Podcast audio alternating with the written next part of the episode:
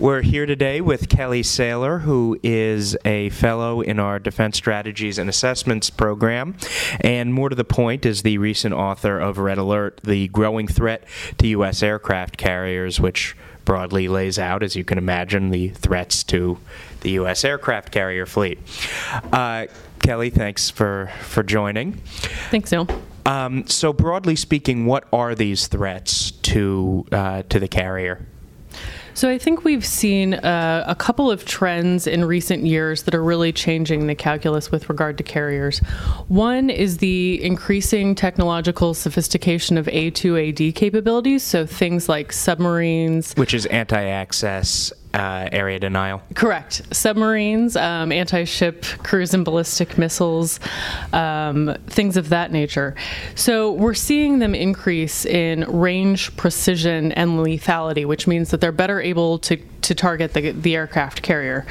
Uh, the second thing we're seeing is the proliferation of these systems among U.S. competitors. So, for example, countries like Russia, China, and Iran all have access to these kinds of capabilities.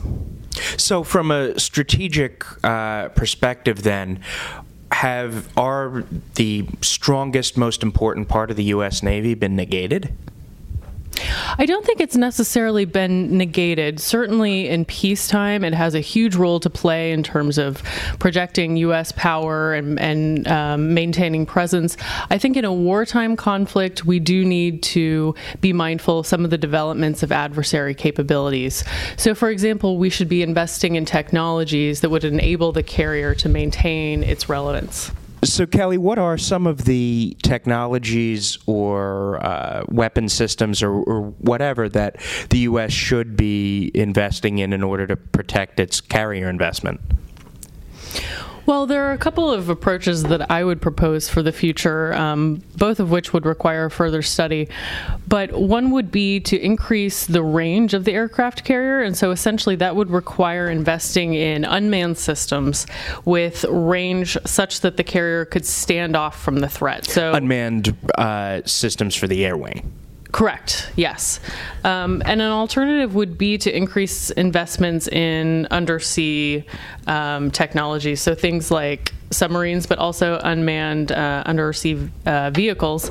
Um, and then a third approach would be to pursue investments like the railgun that would essentially go onto the carrier um, and would be able to target and neutralize some of these incoming threats.